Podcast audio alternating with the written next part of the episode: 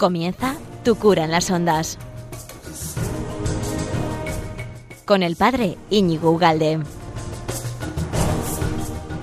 Buenos días, amigo de María. Feliz, feliz Pascua de Resurrección.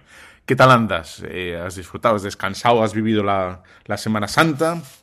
Bueno, pues supongo que todas estas preguntas, la respuesta es sí. Y, nosotros seguimos aquí fieles a la cita quincenal, jueves, doce y media, hasta la una y media, casi, pues estaremos 50 minutos, más o menos, hablando de, de, qué podríamos hablar hoy, de qué tenemos que hablar hoy, de, de, la única cosa, de, la resurrección de Cristo. Y ya está.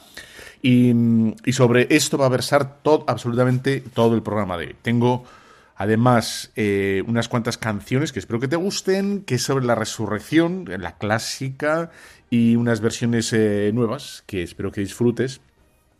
Y, y, yo creo que ya, ya sabes que todo esto lo puedes escuchar cuando quieras, lo puedes reenviar a tus amigos, eh, te puedes conectar con nosotros a través de cualquier plataforma, Twitter, Instagram, Spotify, eh, Evox, la página web de Radio María, los mails, lo, que quieras. Estamos aquí escuchándote y oyendo cualquier tipo de, sugerencias e ideas, etcétera. Eh, bueno, comenzamos ya, pero ya mismo.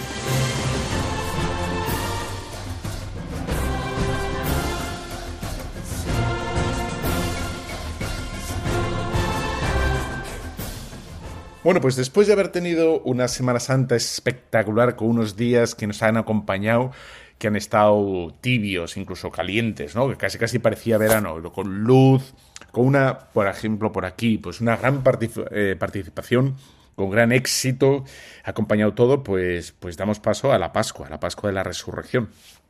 Y hoy el, programa quería ser monográfico. Eh, bueno, y aunque ya sé que tú no tienes ningún tipo de duda sobre la resurrección, lo sé perfectamente, pero bueno, siempre pienso que, se puede como mm, ahondar o se puede volver ¿no? a repensar todo lo que nos dice las Sagradas Escrituras sobre la resurrección, porque a veces podemos dar sin más por, por sentado que ha resucitado y ya está, pero de mil tipos de maneras distintas se nos explica, ¿no? Con, de forma sorpresiva y y, podemos encontrar en las Sagradas Escrituras la novedad de la resurrección que a lo mejor nos puede servir para explicar a los amigos un poco incrédulos que no, que no crean o que solo o que reduzcan eh, la figura de Jesús a un profeta, a buena gente, ¿no? Diríamos.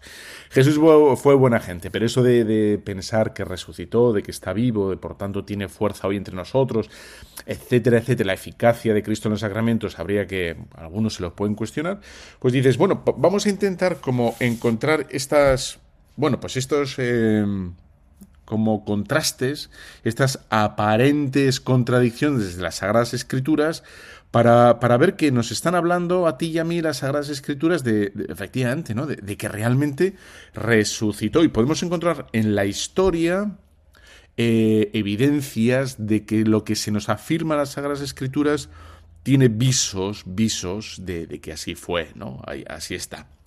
Y por empezar, ¿eh? empezaría, empezaría diciendo algo que, que es una obviedad, es una obviedad lo que voy a decir, ¿eh? pero de repente uno como que se despierta, ¿no? Y dices, bueno, todos, todos los grandes, todos los grandes de la historia, Napoleón, César, eh, Santo Tomás de Aquino, Santa Teresita Lisieux, em, no sé quién quiera, ¿no? Felipe V, Carlos V, Isabel la Católica, Colón, lo que están enterrados, ¿no? y, y se sabe perfectamente, aquí yace, pues, Isabel la Católica, por ejemplo, ¿no? Y sabemos que el cuerpo de Nietzsche, por ejemplo, Nietzsche fue aquel, aquel hombre, eh, filósofo, que dijo Dios ha muerto, ¿no? Bueno, pues sabemos dónde yace Nietzsche.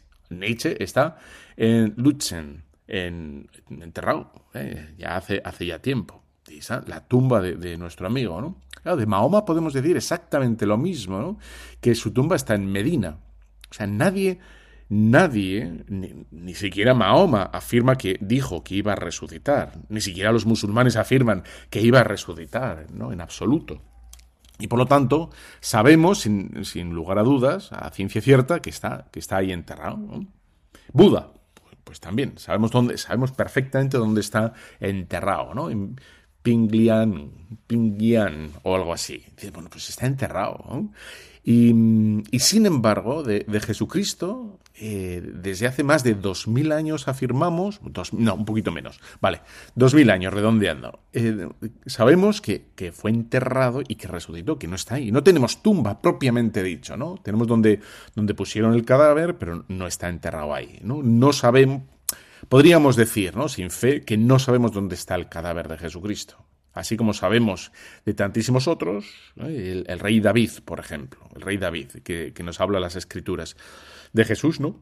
Es del único gran hombre de, la historia que decimos que no sabemos, no, sabemos. Está la tumba, ¿no? Y, bien sabemos que, nosotros afirmamos que resucitó. O sea, el mensaje, el mensaje de Jesús era este.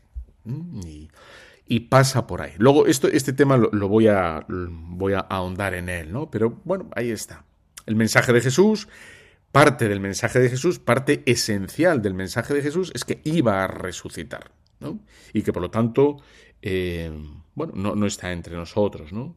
Bueno, con, lo que quiero, con los, como estos puntos que, que voy a tratar, a ver, que son, déjame ver, son seis. Voy a tratar como seis puntos. Son como seis con aparentes contradicciones, que para nosotros a lo mejor no lo son, pero son contradicciones.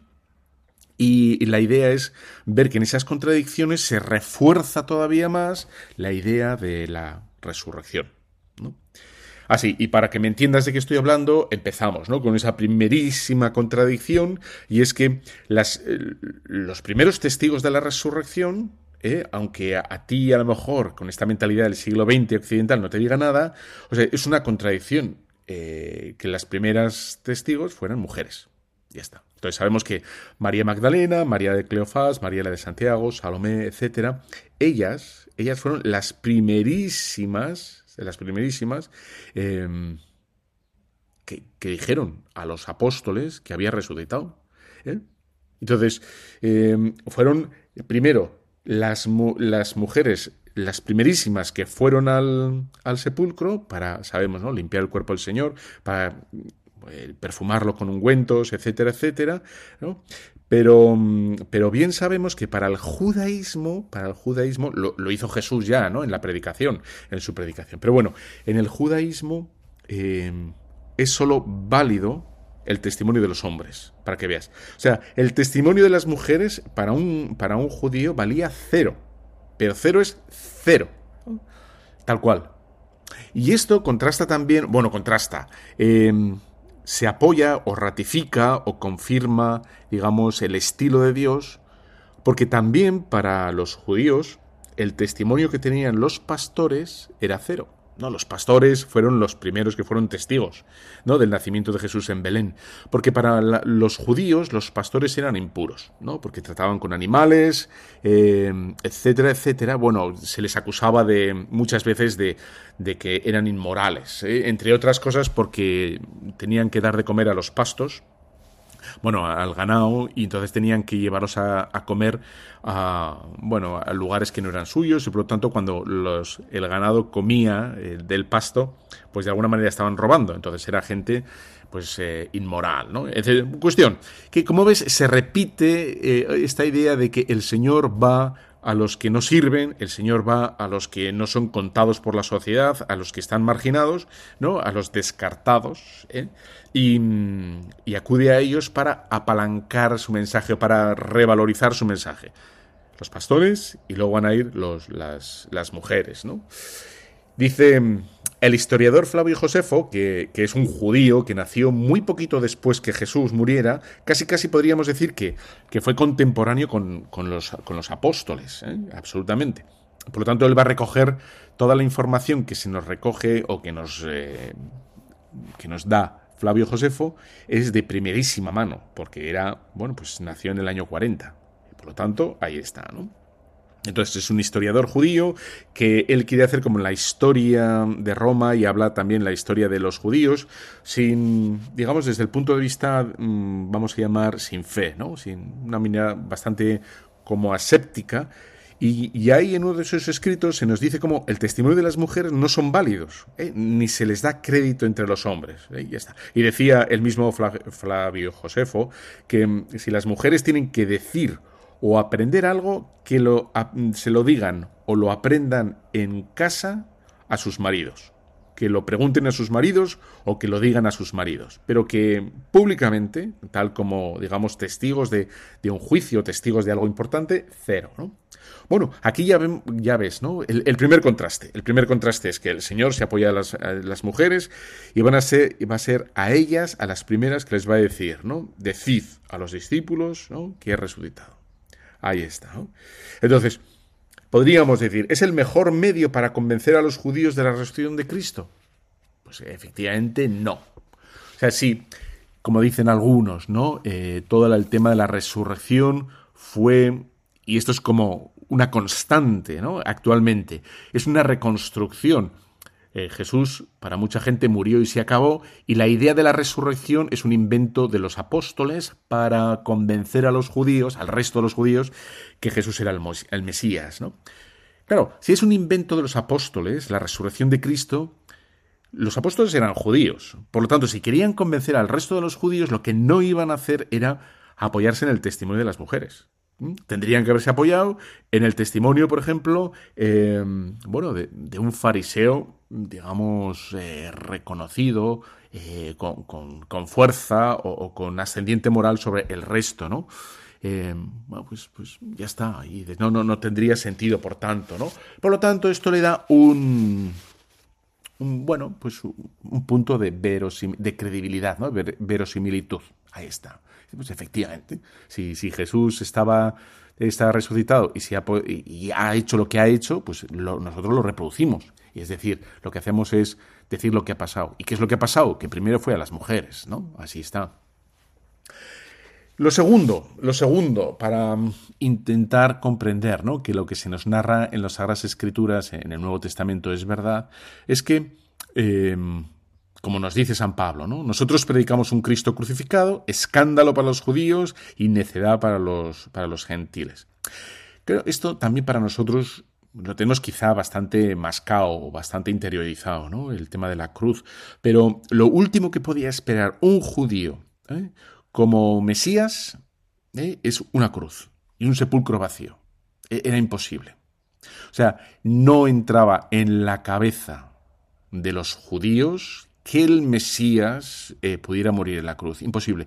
De hecho, tenemos un conato, tenemos una especie como de rifirrafe, tenemos una especie como de forcejeo, por decirlo de alguna manera, ¿eh? entre Pedro y Jesús. Cuando, cuando, Jesús anuncia por tres veces que él va a ser capturado, que va a ser ¿no? flagelado y, que va a ser eh, crucificado, sabemos perfectamente que, que Pedro le dice, lejos de ti, Señor, Mateo 16, 22, lejos de ti, eso no te puede suceder a ti, es imposible, ¿no? Ya está. Entonces, ahí está como, eh, como el Pedro, que era un buen judío, era un, judío piadoso, no entiende lo que está diciendo Jesús en ese momento y rechaza lo que Jesús afirma. Es esa crucifixión como necesaria para el, plan del Mesías. Y bueno, pues ahí está, por tanto, ¿no? Entonces, volvemos a hacer la misma reflexión. Es decir, si realmente eh, los, los, apóstoles se inventaron eh, la, la, resurrección, lo último que iban a hacer era inventarse el tema de, de la cruz, ¿no? Está, pues, pues no, hubieran dicho que el Señor, el, pues, pues la, la redención fue hecha con, con, la multiplicación de los panes o los peces, o, o, con las bienaventuranzas, o, o, con cualquier otro episodio, ¿no? Pero no, eh, afirmaban y afirmamos con ellos que es la cruz, ¿no? La Santa Cruz. Ahí está. Bueno, alguno de vosotros, como habéis estado atentos en, en Cuaresma, puede recordar el, aquel capítulo 53 de Isaías, ¿no? Que, dice así. A ver, lo tengo aquí, capítulo 56. Dice, He aquí que prosperará mi siervo, será enaltecido, levantado y ensalzado Así como se asombraron de él muchos, pues desfigurado tenía aspecto que no parecía hombre, ni su apariencia era humana, otro tanto se admiraban muchas naciones. Ante él cerrarán los reyes la boca, pues lo que nunca les contó verán, y lo que nunca oyeron conocerán. ¿Mm? Bueno, pues ahí está, ¿eh? no desfigurado no parecía hombre. Entonces, Eso que lo hemos leído en Cuaresma varias veces, eh, o, en los Via Crucis, sobre la, uno puede decir, bueno, pues ya estaba en el Antiguo Testamento, ya estaba profetizado que el Mesías iba a sufrir, ¿no? que iba a ser desfigurado, que no parecería hombre, que sería un gusano, deshecho, eh, varón de dolores en, Isaías. Vale. Y eh, pero es que los judíos no interpretaban este pasaje como para el Mesías. No lo interpretaban como, como una profecía del Mesías, sino lo entendían como una explicación de la propia historia de Israel. Es decir, Israel y es verdad, ha sufrido, ¿no? Ha sufrido muchísimo en, sus, en sus casi 4.000 mm, años de historia o 3.500 años de historia, ha sufrido muchísimo. Y los judíos interpretaban este pasaje de Isaías como, como una explicación de, de, las, de las pruebas y de las durezas de la historia del pueblo de Israel, ¿no? Pero no, tenía un sentido concreto. Y nosotros interpretamos este pasaje no como, digamos, el devenir de la historia de Israel, sino lo interpretamos como como un pasaje concreto, una profecía de, del sufrimiento del Mesías, de, la crucifixión, de la pasión del Señor. ¿no? A mí me recuerda mucho esto al mensaje de Fátima. El mensaje de Fátima, sabes que la declaración oficial, ¿no? O cuando se interpreta oficialmente en el año 2000 el mensaje de Fátima, se, que, se habla que todo el sufrimiento es, digamos, el sufrimiento de la historia de la Iglesia. ¿no? Eh, cuando se ve lo del Papa herido y que cae mm, como muerto, etcétera, eh, la interpretación oficial es, bueno, es la historia de la Iglesia, el sufrimiento de, la Iglesia en los ataques y persecuciones, etcétera, etcétera, etcétera. Y, es muy curioso que si tú ves vas al libro de Cruzando el umbral de la esperanza de, Juan Pablo II, cuando Vittorio Mesori le pregunta sobre, sobre mm, el tercer secreto de Fátima, Juan Pablo II, que lo había leído, no habla de la interpretación de la bueno, de la interpretación del secreto de Fátima como una interpretación de la historia de la Iglesia, sino lo interpreta como algo que va a ocurrir. Si lees, yo no lo voy a leer, tú si quieres lo lees, ¿no? Pero Juan, Pablo II dice, parece que el acontecimiento está cada vez más cerca. Es decir, Juan Pablo II está hablando en futuro, aunque la interpretación oficial de la Iglesia en el año 2000 habla de, bueno, no, bueno, no tiene por qué ser mentira, ¿eh? puede ser, es verdad que la Iglesia... Pero el sentido exacto del sentido del secreto de Fátima es futuro. Lo dice Juan Pablo II, ¿eh? lo dice en la entrevista. Pero bueno, bueno, por lo tanto, ves, escándalo para los judíos. Y dices, em, es otra prueba más de la verosimilitud, de la de, que aquello fue real, de, que no es un invento, porque si hubiera sido un invento, los, los, propios, no, no, los propios apóstoles no se hubieran inventado esto, ¿no?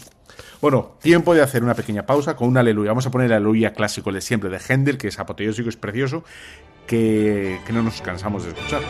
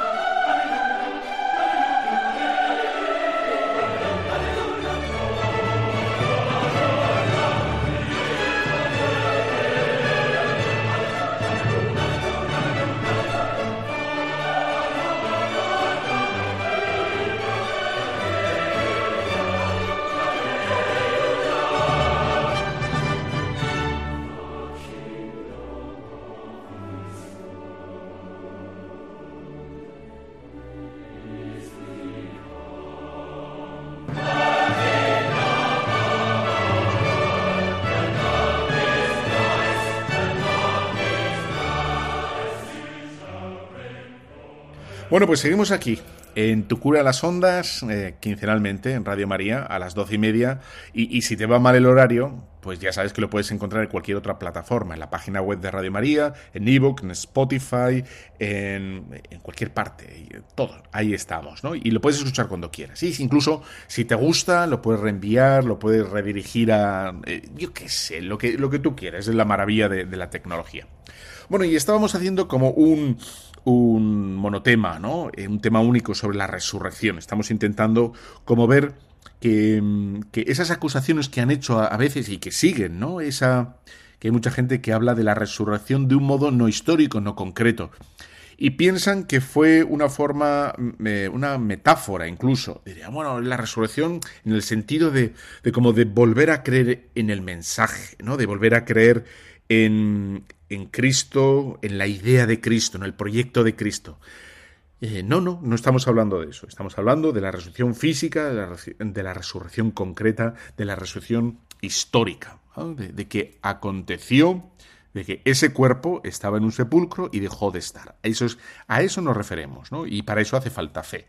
Porque para el otro no hace falta fe para pensar que el mensaje de Cristo era tan bonito que los apóstoles lo retomaron y lo llevaron hasta las últimas consecuencias, pues no, no hace falta fe, ¿no? Porque el propio mensaje es Cristo, es Cristo vivo y resucitado.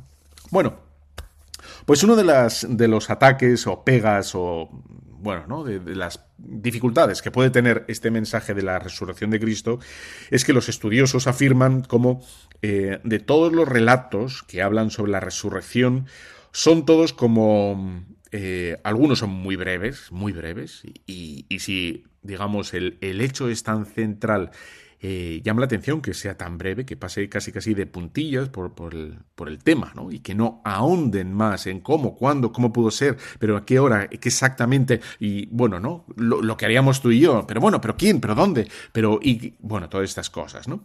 Y que incluso a veces parece que pudiera haber Hombre, no contradicciones, pero sí imprecisiones en las narraciones. Y podría parecer a una, una mirada, a una lectura como muy rápida, un poco mm, facilona, que mm, podríamos decir, bueno, esto es, mm, no, en fin, que se lo han inventado o que aquí no, no, esto no, no tiene una coherencia, un, no, no, no está eh, sincrónicamente, ¿no? Y, y, dices, aquí faltan piezas o sobran piezas, ¿no? Y y podremos ver, por ejemplo, que en el primer evangelio eh, que habla eh, sobre la resurrección es Marcos, que es el primero que se escribe, capítulo 16 del 5 al 8. Bueno, pues vemos que no hablan, por ejemplo, eh, de las apariciones en Jerusalén. En Jerusalén. No, parece, si tú lees solo Marcos, parece que el Señor no se ni las, ni las nombra. De tal manera que si lees solo Marcos, da la sensación de que el Señor no se aparece en Jerusalén en absoluto, sin Galilea. En Galilea van a aparecer, eh, van a, suceder todas las apariciones en Marcos y Mateo. ¿Mm? Y sin embargo, efectivamente, tanto en Lucas como en Juan, eh, las apariciones sí ocurren en Jerusalén. Parece que hay como una especie de, efectivamente, de, de imprecisión o incoherencia o incompatibilidad, ¿no? Bueno, y, la otra cosa que podríamos decir es que mm, las apariciones son que nos, narran los evangelios, esa gente mm, como muy concreta, a muy poca gente, ¿no? Se nos habla de, pues eso, de unas pocas mujeres o a los discípulos eh, reunidos, eh, pues o a dos, ¿no? Que van camino de Maús, pero como a poquitines, ¿no? Eh, muy, muy poca gente. Y luego, sin embargo, es verdad que San Pablo se nos dice que se apareció a más de 500. Y eso también como que llama la atención, ¿no? Tenemos por un lado los evangelistas, que parece que no coinciden, y luego eh, San Pablo nos dice que a más de 500. Y dice, bueno, bueno, esto tiene relativa, relativa explicación, fácil explicación, y es que sabemos perfectamente que cada evangelista, que cada, cada autor, ¿no?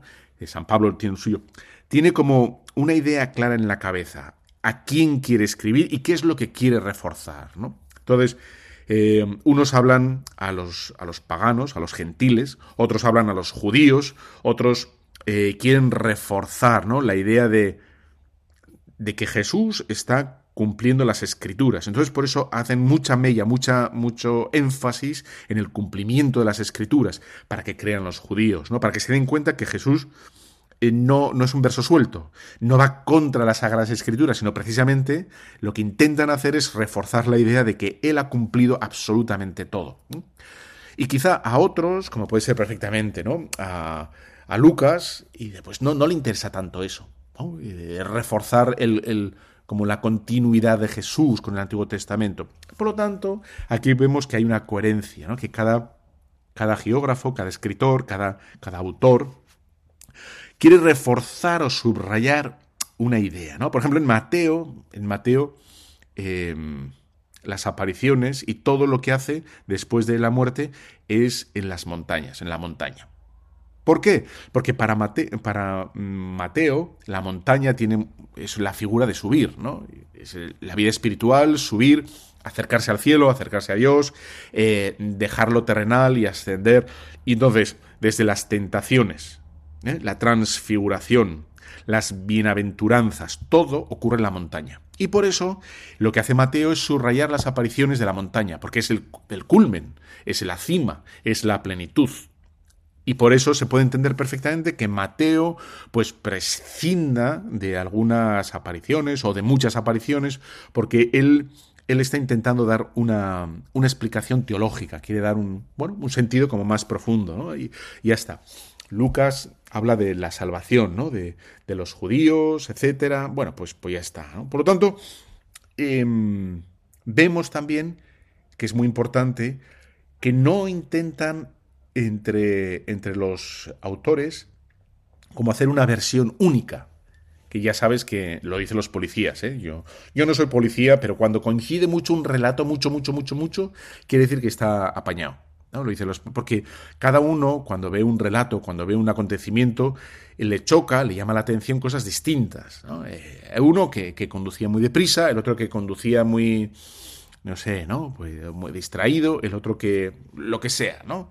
Bueno, pues esto es parecido, que cada uno quiere dar como una idea clara, quiere subrayar, quiere, eh, sí, pues como, como subrayar una idea concreta y de ahí, ¿no? Que, que no coincidan aparentemente 100%, pero bueno, eso es precisamente eh, le da un, criterio de verosimilitud, un criterio de, de realidad al, al pasaje, ¿no? Venga, otro, otro aleluya. Que este te ha gustado, vamos a por otro. Vamos allá. A ver si te gusta este. Este es de la película de, de Gibson.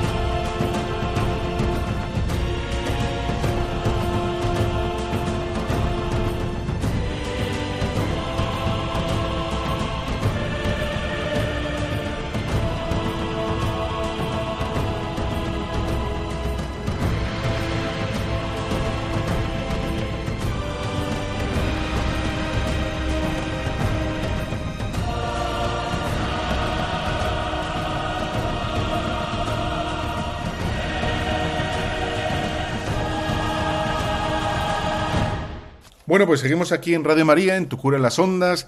Encantado de estar contigo, encantado de, ya sabes, de, esta cita quincenal a, las doce y media.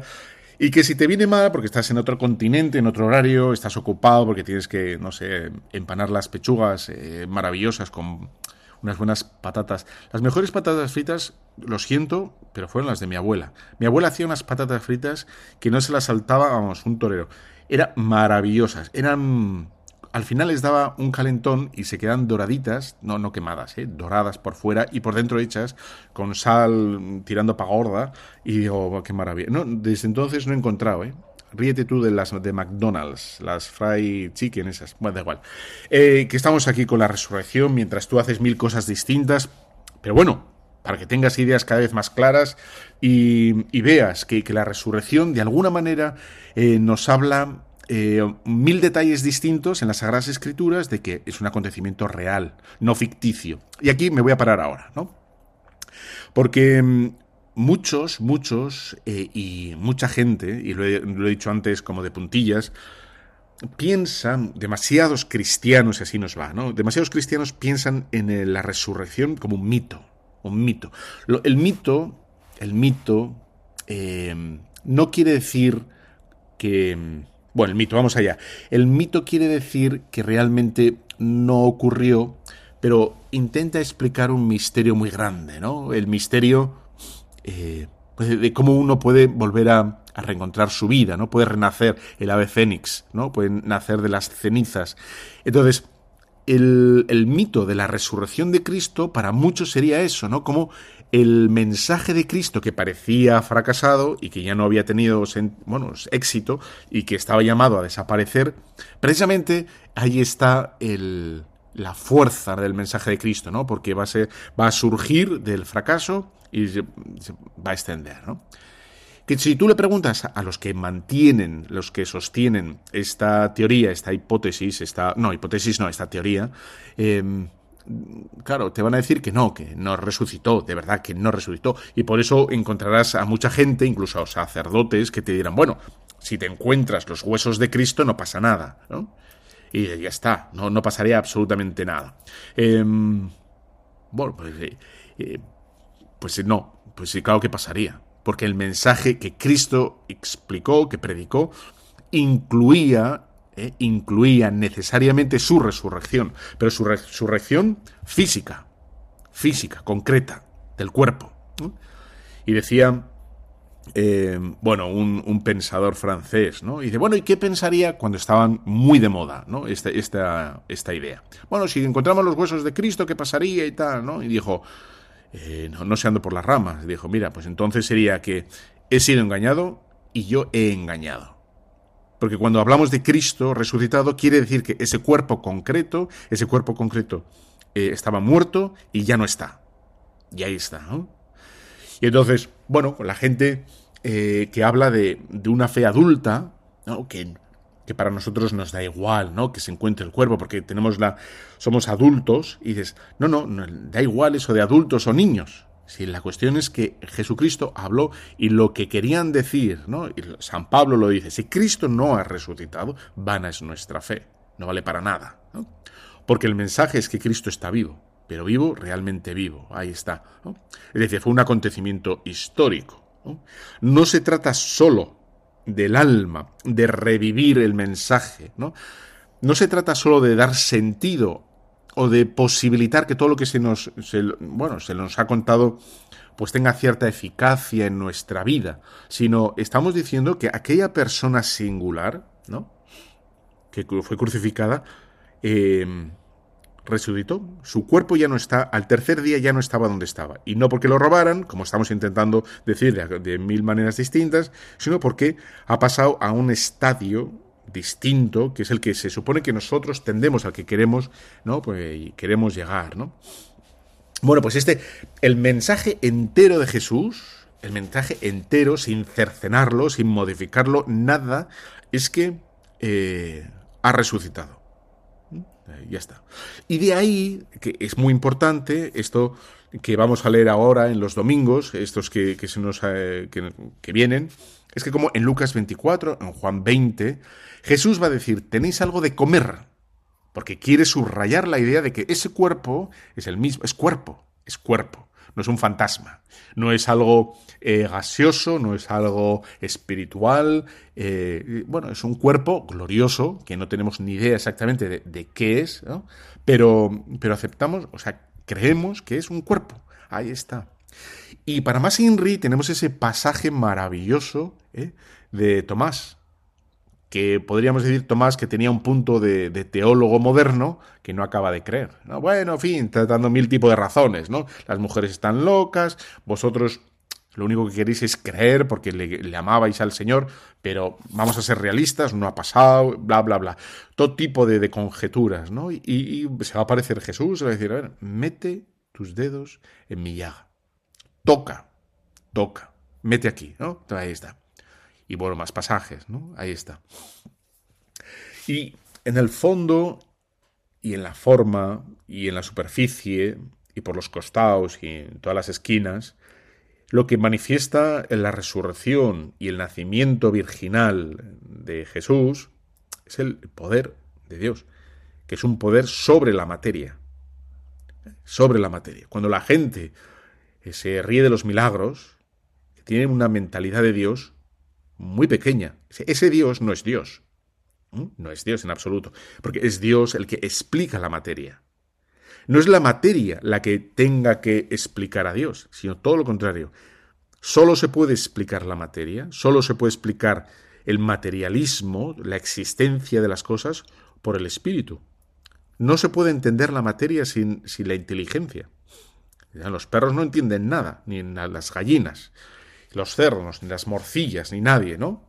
Y, es Dios quien explica y está, por tanto, por encima, el que domina, el Señor, absolutamente, no solo de la materia, vamos a decir que incluso del tiempo, absolutamente. Ahí está, ¿no? Entonces, por último, podríamos decir, ¿no? acabando este el tema del mito, del, mito como si Jesús de verdad no hubiera resucitado, ¿no? Y dices, vale, entonces, ¿de dónde sale la idea de la resurrección como tal? Porque el cristianismo tiene en su germen la idea, el Islam no, el budismo tampoco, ¿no? Y se ha mantenido. Pero, ¿de dónde sale esa idea necesaria, por otro lado, para el propio cristianismo? Entonces, no hay un efecto sin causa. Es decir, todo necesita, para, para que ocurra, una causa, ¿no? Tú le das una patada al balón y el balón, point, no entra a la portería porque soy muy malo y, no he metido, yo creo que he metido dos goles en mi vida. Bueno, quizá tres, no más, ¿no? Pero para que la pelota se mueva, necesitas un, ¿no? una patada. Entonces, vale, ¿de dónde ha salido la idea de la resurrección si no ha resucitado? Y ahí está como el absurdo de, mantener esta idea de que no ha resucitado de verdad. No, no puedes explicar la idea si no ha ocurrido, ¿no? Ahí, está, ¿no? Podríamos decir también, ¿no? Si, si no ha resucitado, si de verdad no ha resucitado, podríamos decir de dónde sale ese, ese heroísmo de unos cobardes, ¿no? Con todo lo que, no, lo que nos ayudan los apóstoles, etcétera, pero ¿de dónde sale ese heroísmo de unos cobardes? Porque van a morir todos, menos menos Juan, ¿verdad? Pero Juan va a sufrir martirio también. Bueno, van a morir todos eh, mártires. Entonces dices, ¿cómo lo explicas? Todos, todos absolutamente, ¿no? No, no, no, puede ser, ¿no? ¿Cómo, ¿Cómo, se puede explicar? Y la última idea, ¿no? Si, si Cristo no ha resucitado, si incluso si es un, un invento, dices, ¿cómo puedes explicar el paso del fracaso de la cruz al éxito? ¿no? No, es que no, no, porque Claro, aquí hay una idea que, bueno, que nosotros a lo mejor, por lo que sean, la gente no lo sabe, pero no pienses que Jesús es el único que ha dicho que era el Mesías. Antes de Jesús y después de Jesús han venido muchos diciendo que era el Mesías. Y no se acuerdan ni el, vamos, ni el pupas de él. Y no tuvieron nada de éxito. ¿eh? Es verdad que en su momento arremolinaron a la gente, pero, pero no se sabe nada de ellos. Y sin embargo, Jesús, que afirmó de sí mismo que era el Mesías y murió de forma penosa, como un gran fracaso, ¿cómo puede ser ¿no? que, que, haya tenido éxito su mensaje? Un mensaje que incluye la resurrección. Bueno, pues ahí está. Dices, eso es otra prueba más. Es decir, bueno, pues ahí está. ¿Cómo lo explicas todo sin la resurrección? ¿Cómo se explica sin la resurrección? No se puede explicar. Es, es como una. Es la, cuadratura del círculo, el circuloquio de la cuadradura del cubo de Rubik, ¿no? Yo qué sé, no, no se puede. Entonces, cuando la gente. Es mejor decir, mira, no creo, que intentar dar explicaciones a medio explicaciones. bueno, pues ya está. Y después. En fin. otro aleluya más. Este es muy simpático. Este es de, de la familia Baliban. A ver, que te va a gustar.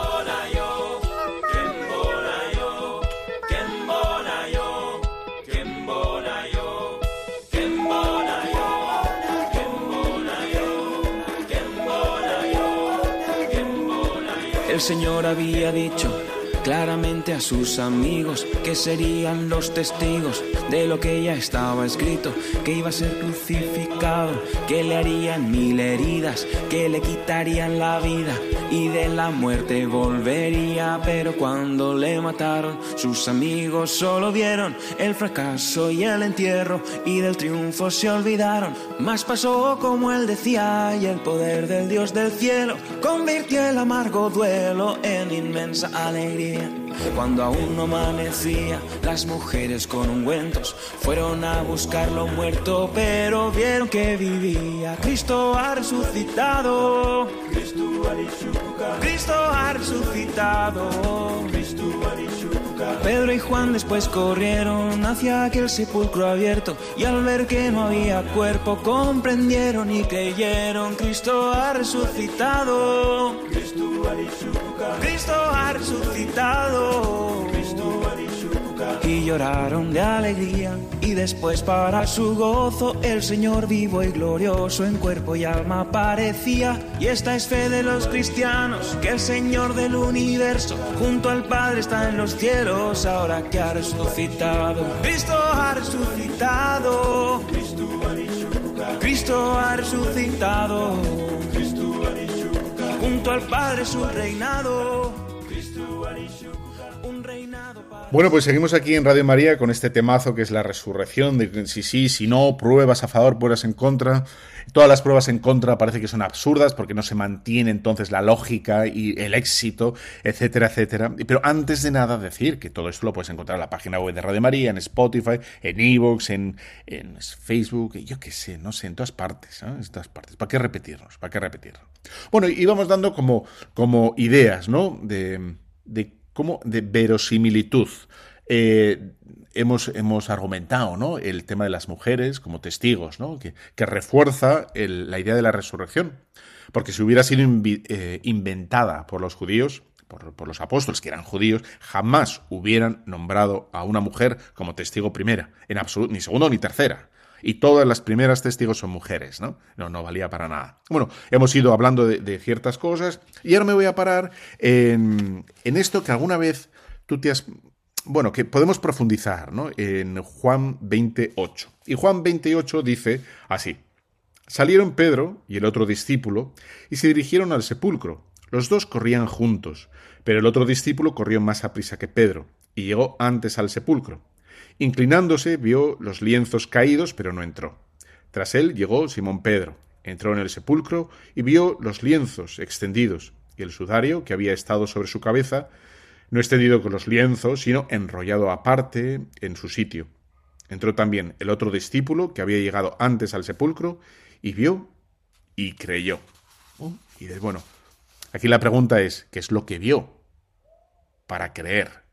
¿No? Ese es el- porque podemos decir que el, que sepulcro esté vacío no, no es una prueba apodíctica, ¿no? no es la definitiva en absoluto. Siempre podemos decir, como María Magdalena, ¿dónde lo habéis puesto? ¿no?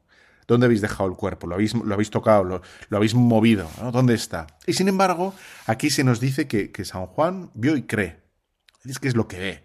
¿no? ¿Qué, qué es lo que pasa para que, para que con un golpe de vista entienda absolutamente lo que ha pasado? ¿no? Es decir, entienda que ha resucitado. Que ese, eso ha anunciado él a la primera, ¿no? Bueno, entonces hay que entender lo primero, ¿eh? que mm, eh, Jesús estaba desnudo en la cruz y, y, por tanto sabemos eh, que se había comprado un- una tela larga, pero muy grande, ¿no? Eh, para efectivamente no tocar el cuerpo de Jesús, porque no podían tocar un cuerpo muerto, ¿no? Era lo suficientemente grande para envolverlo sin tocarlo y, y poder darle sepultura, ¿no? Sabemos también que, había unas cintas, unas cintas. Aquí la palabra cintas es muy importante porque generalmente se traducen por lienzos, lienzos, ¿vale? Y no son lienzos, son cintas. Y con las cintas lo que van a hacer es ese, esa sábana, vamos a decir, ¿no? De alguna manera, ese manto largo, grande, para, bueno, para no tocar el cuerpo de Jesús, ¿no? Porque era un cadáver, etcétera, y tenía sangre, la sangre no se podía tocar por los judíos, mil cosas distintas que ahora no entran al caso. Em, lo que van a hacer es envolver con ese, eh, esa sábana grande todo el cuerpo y con las cintas van a enrollar el cuerpo, ¿eh? todo el cuerpo, y, bueno, van a sujetar efectivamente, ¿no? Y luego se nos dice también en Juan 27, de, se nos habla de otra, otra tela, que es el sudario. Entonces, tenemos tres, ¿vale? Tenemos la sábana, las cintas y el sudario. Entonces, em, ¿por, qué, ¿por qué esto? Porque dice, vamos a leerlo traducido correctamente, ¿vale? Vamos a traducirlo y vamos, vamos a ver que con estos tres temas eh, San Juan nos está intentando dar pistas, nos está intentando explicar que con estos tres elementos, la sábana, las cintas y el sudario, aquí ha pasado algo. Porque veo, viendo la sábana, las cintas y el sudario, entiende que aquí ha resucitado. Vale, entonces, ¿cómo tendríamos que em, traducir correctamente ¿no? este capítulo de San Juan? Dice así, eh, traducido. Juan, inclinándose, advirtió que las cintas estaban extendidas, pero no entró. Llegó entre tanto Simón Pedro, que lo seguía, y entró en el sepulcro y contempló las cintas extendidas y el sudario, que había estado su cabeza, sobre su cabeza, no extendido con las cintas, sino por el contrario, envuelto en una posición singular. ¿Mm? Bueno, entonces entiende perfectamente cómo la, la situación de las cintas de la sábana y del sudario estaban de tal manera y sólo de tal manera que sólo habiendo resucitado podían estar así.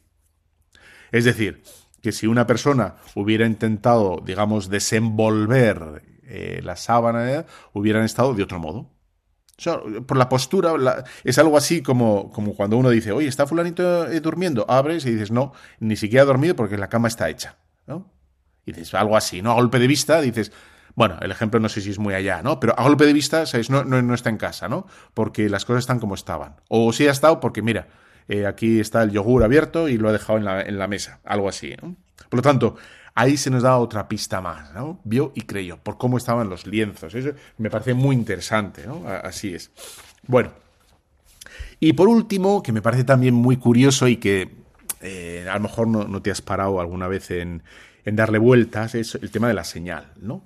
En Mateo 16, 1, 4, a ver si lo tengo aquí, Mateo 16, 1, 4, no, no lo tengo, no te lo voy a leer. Ah, sí, lo tengo aquí, mira. Em, Jesús eh, se le acercan los fariseos y le dicen, para tentarle le piden una señal. Y Jesús le respondió, al atardecer decís, hará buen tiempo, porque está el cielo rojo. Me salto unos versículos y dice, si sabéis interpretar el cielo y no sois capaces de interpretar el aspecto del cielo, esta generación es mala y no se le dará otra señal que la de Jonás. Y dices, bueno, pues ya está, ¿no? Eh, nos viene a decir, bueno, ya sabéis interpretar el cielo, ya sabéis eh, si va a ser bueno o malo, y ya con, lo que tenéis es más que suficiente. Dice, y no se les va a dar otra señal que la de Jonás. Vale. La de Jonás es efectivamente que, desaparece. Eh, que, no está que no está. Y podemos decir, claro, eh, se les va a dar una señal, que es la de Jonás, es de que no va a estar, ¿no? Que no va a estar. Por lo tanto, eh, sí se les va a dar una señal, pero por otro lado podemos decir, Jesús no se apareció, que sepamos, no se apareció a los fariseos, ni a los soldados, digamos, ni, al emperador, ni a nadie. Lo que, por tanto, decimos, ¿cuál es la señal? Pues mirad, en, en el Mateos 28:11 se nos dice que algunos de la guardia fueron a la ciudad después del terremoto y del, del seísmo y de la resurrección y fueron y contaron a los príncipes todo lo sucedido. ¿Vale? Y entonces, aquí está la señal. Los soldados son para los enemigos lo que las mujeres para los apóstoles. Es decir, son los soldados los que van a darles la señal los soldados los que van a decir a los judíos que ha resucitado.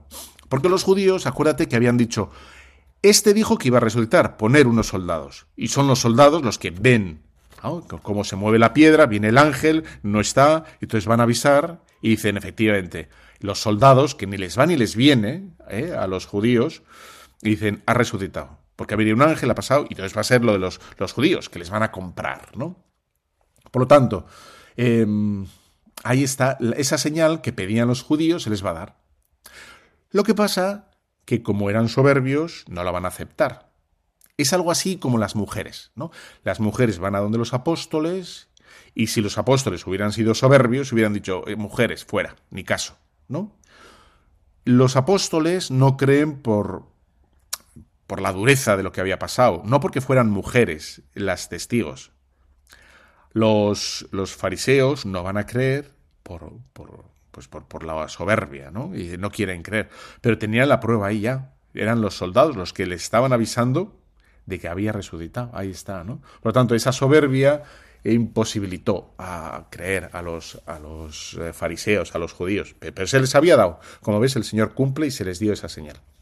Bueno, pues que he estado muy a gusto. Espero que te haya servido de algo este programa sobre la resurrección. Y ya sabes, nos vemos dentro de 15 días. No me faltes, no me faltes, no me faltes así, no me faltes que me muero, que me vienen así.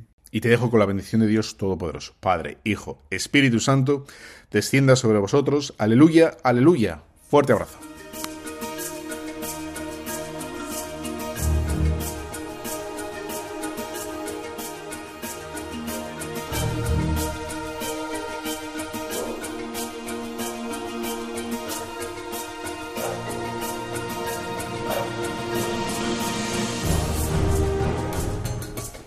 Han escuchado Tu cura en las ondas con el padre Íñigo Ugalde.